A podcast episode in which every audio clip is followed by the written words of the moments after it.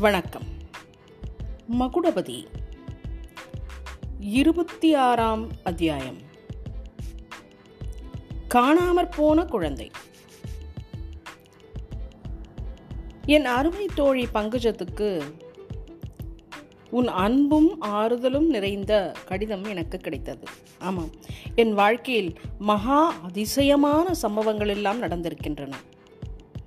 நீ கற்பனை செய்து எழுதிய எந்த நாவலிலும் இந்த மாதிரி அற்புத சம்பவங்கள் நடந்திருக்கவே முடியாது. கடிதத்தில் என்னால் விரிவாக எழுதுவதற்கு இல்லை. நேரிலே உன்னை பார்க்கும் பொழுது எல்லாவற்றையும் சொல்லுகிறேன். என்னுடைய காதலருக்கு நீ அன்றிரவு செய்த ஒத்தாசையை பற்றி சொன்னார். ரொம்ப ரொம்ப ரொம்ப வந்தனம். மற்றவை நேரில். இப்படிக்கு செந்திரு மேற்படி கடிதத்தை பங்கஜம் கையில் வைத்துக்கொண்டு அதை திரும்ப திரும்ப படிப்பதும் எழுந்து அறைக்குள் நடமாடுவதும் ஜன்னல் வழியாய் எட்டி பார்ப்பதுமாய் இருந்தாள் இன்னும் இந்த அப்பாவை காணமே என்று அதிருப்தியுடன் முணுமுணுத்து கொண்டாள். கடைசியில் வாசலில் வண்டி வந்து நின்றது. ஐயாசாமி முதலியார் வண்டியிலிருந்து இறங்கி உள்ளே வந்தார். பங்கஜம் ஓடி சென்று அவரை வரவேற்று கையை பிடித்து இழுத்து கொண்டு வந்து ஈசி சேரில் உட்கார வைத்தார். சொல்லுங்கள் சொல்லுங்கள் உடனே சொல்லுங்கள் ஒன்று விடாமல் சொல்ல வேண்டும் என்றாள். ஐயோ அம்மா கொஞ்சம் மூச்சு விடுவதற்கு அவகாசம் கொடேன் என்றார் முதலியார். ஆஹா அதெல்லாம் முடியாது உடனே சொல்ல வேணும். என்ன ஆச்சரியம்பா மகுடபதி கள்ளிப்பட்டி கவுண்டருடைய சொந்த பிள்ளையாமே? நிஜந்தானா? என்று பங்கஜம் துடித்தாள். நிஜந்தாம்மா நிஜந்தான் இன்னும் எவ்வளவோ அதிசயம். கேட்டன்னா நீ கதை எழுதுறையே விட்டுடுவோ என்றார். பிறகு முதலியார் நீட்டி முழக்கி வளர்த்தி கூறிய வரலாற்றின் சாராம்சம் பின்வருமாறு. மகுடபதியின் தாயார் கள்ளிப்பட்டி கவுண்டருடைய இரண்டாவது மனைவி. மகுடபதிக்கு நாலு வயதாய் இருந்தபோது அவள் அடுத்த பிரசவத்துக்காக சேவல் பாளையத்தில் இருந்த தன் தாயார் வீட்டுக்கு போயிருந்தாள். மகுடபதியும் பின்னோடையே அழைத்து கொண்டு போனாள். கவுண்டருடைய மற்ற மனைவிமாருக்கு ஆண் குழந்தைகள் இல்லை. ஆகையால் அவர்களுக்கெல்லாம் மகுடபதியின் தாயிடம் ரொம்பவும் வயிற்றெரிச்சல். இரண்டாவது கர்ப்பத்தின் போது அவர்கள் தன்னுடைய சாப்பாட்டிலே ஏதோ விஷம் கலந்து விட்டார்கள் என்று சந்தேகமும் கொண்டிருந்தாள்.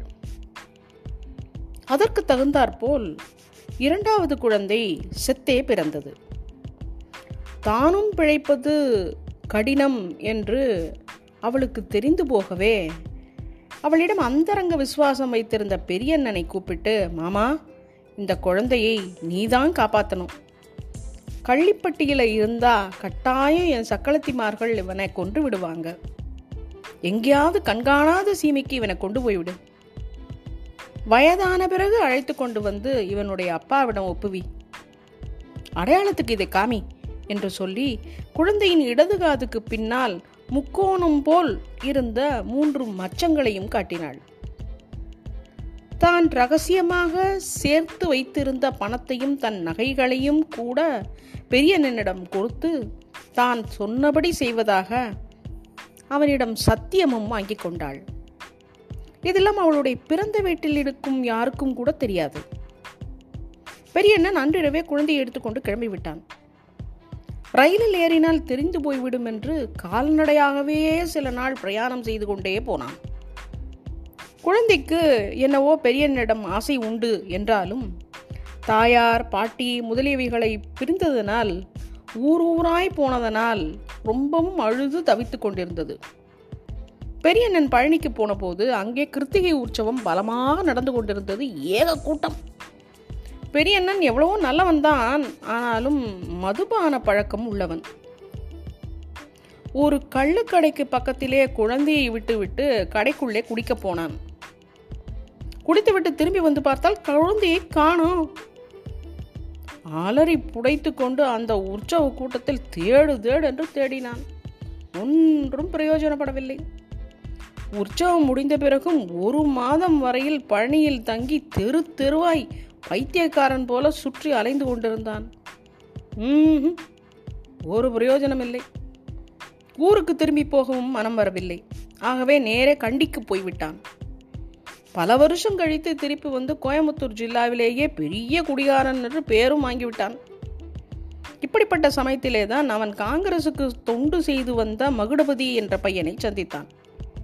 முதலில் பரம விரோதியாய் இருந்து கேசில் தனக்கு சாதகமாக பேசி அவன் விடுதலை செய்த பிறகு அவனுக்கு ரொம்பவும் வேண்டியவனாகி மதுவிலக்கு பிரச்சாரமும் செய்து வந்தான். இப்படி இருக்கும்போது மகுடபதி ஒரு நாள் தனக்கு தாய் தகப்பன் யாரும் இல்லை என்றும் தன்னுடைய வளர்ப்பு பெற்றோர்கள் பழனி உற்சவ கூட்டத்திலே தன்னை கண்டெடுத்தார்கள் என்றும் தற்செயலாக சொன்னபோது பெரியண்ணனுக்கு தூக்கி வாரி போட்டது. மகுடபதி நன்றாக தூங்கிக் கொண்டிருக்கும் சமயத்தில் அவனுடைய இடது காதை மடித்து பார்த்து அந்த அடையாளம் இருப்பதை கண்டுகொண்டான். அதை தக்க சமயத்தில் வெளியிட வேண்டும் என்று காத்திருந்தான். கூனூர் மடத்திலிருந்து மகுடபதி கிளம்பிய போது பெரியண்ணனுக்கு மனது ஏனோ சமாதானம் ஏற்படவில்லை. கொஞ்ச தூரம் பின்னாலேயே அவனை தொடர்ந்து நடந்து போனான். தக்க சமயத்தில் பங்களாவுக்குள் தோட்டக்காரனை மீறிக்கொண்டு நுழைந்து உண்மையை வெளியிட்டு மகுடபதியின் உயிரை காப்பாற்றியதோடு கள்ளிப்பட்டி கவுண்டரையும் புத்திரஹத்தி பாவத்திலிருந்து காப்பாற்றினான். இதை எல்லாவற்றையும் கேட்ட பிறகு சரிப்பா இப்போ எப்படி இருக்காங்க எல்லாரும்? சந்தோஷமா இருக்காங்களா? என்று பங்கஜம் கேட்டாள். சந்தோஷத்துக்கு என்னம்மா குறவு? கார்கோட கவுண்டர் தான் படுத்த படுக்கையாக ஆயிட்டாரு. ஏற்கனவே அவருக்கு கொஞ்சம் பக்கவாத ரோகம் உண்டாம்.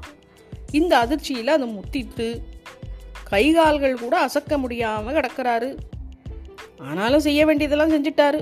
சொத்தை எல்லாம் மகுடபதிக்க உயில் எழுதி வச்சிருக்காரு. பையன் இருக்கானே உத்தமமான குணம் உயர்ந்த நோக்கம். பூர்வீகமான சொத்தை மட்டும் தான் வச்சுக்கிட்டு கள்ளுக்கடையில் வந்த பணத்தை எல்லாம் தர்மத்துக்கு கொடுத்துட்றானா? கூனூர் சச்சிதானந்த மடத்துக்கு நல்ல வேட்டை போ. நமது சைவ சித்தாந்த கழகத்துக்கு கூட நன்கூட கேட்டிருக்கேன். அது இருக்கட்டும் பங்கஜம் அந்த பையன் நம்ம வீட்டில் வந்து ஒரு நாள் சமையல் பண்ணானாமே. நீ தான் அவனுக்கு பணம் கொடுத்து கூனூருக்கு அனுப்புனியாமே என்றார். ஆமாம்ப்பா ஆமாம். பாலே கைகாரி தான் நீ. உன் தோழிக்கு உன்னை உடனே பார்க்கணுமா? இன்னும் எத்தனையோ அந்தரங்கம் உன்னிடம் சொல்ல வேண்டியிருக்கான். நாளைக்கே புறப்பட்டு வர சொல்லியிருக்கா என்றார். நாளைக்காப்பா? ஏன்பா இன்றைக்கே போகக்கூடாதா? என்றாள் பங்கஜம். மீதி பிறகு.